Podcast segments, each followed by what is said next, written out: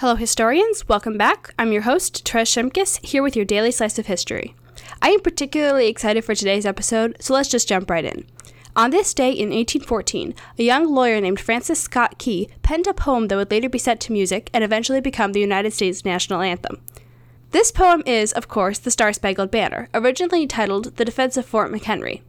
To back it up a bit, Francis Scott Key was born on August 1, 1779, in Frederick County, Maryland. Key became a successful lawyer in Maryland and in Washington, D.C., and was eventually appointed U.S. Attorney for the nation's capital. The War of 1812 broke out on June 18, 1812, when America declared war upon Great Britain after a series of disputes over trade. In August of 1814, Washington, D.C. was invaded by British troops who set fire to the White House, the Capitol Building, and the Library of Congress. From there, the British turned their attention upon Baltimore. This is where Francis Scott Key comes into the story. One of his friends, a Dr. William Beanes, was taken prisoner by the British, which prompted Key to go to the ship near Baltimore where his friend was held and negotiate for his release. An agreement was reached, but both American men were held on the ship until after the British bombed Fort McHenry in their quest to take Baltimore. Key watched the bombardment all through the night and was unsure if the fort would hold out, until the sun rose and he saw the American flag still flying above the fort. Deeply moved by this sight, Key wrote a few lines describing what he saw.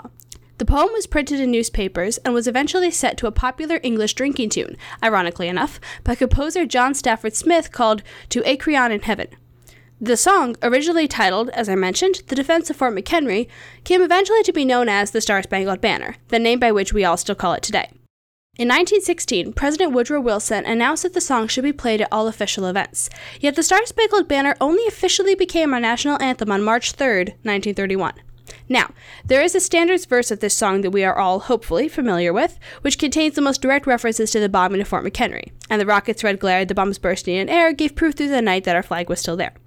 What I think less people know, however, is that there are several other verses of our national anthem, which I'm actually going to read for you now because I think it's a shame that they are largely unknown. Quote, "On the shore dimly seen through the mists of the deep, where the foe's haughty host in dread silence reposes, what is that which the breeze o'er the towering steep, as it fitfully blows, half conceals, half discloses? Now it catches the gleam of the morning's first beam, in full glory reflected now shines in the stream. 'Tis the star-spangled banner, along may it wave, o'er the land of the free and the home of the brave. And where is that band who so vauntingly swore that the havoc of war and the battle's confusion, a home and a country should leave us no more? Their blood has washed out their foul footsteps' pollution.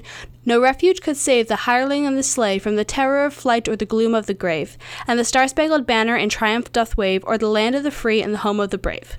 Oh, thus be it ever when free men shall stand between their loved home and the war's desolation. Blessed with victory and peace may the heaven-rescued land praise the power that hath made and preserved us a nation. Then conquer we must when our cause it is just, and this be our motto, in God is our trust. And the star-spangled banner in triumph shall wave o'er the land of the free and the home of the brave." Unquote. If you ask me, I think it's that last stanza we really should be singing, but that's just my own personal opinion. Anyway, historians, that's it for today's episode.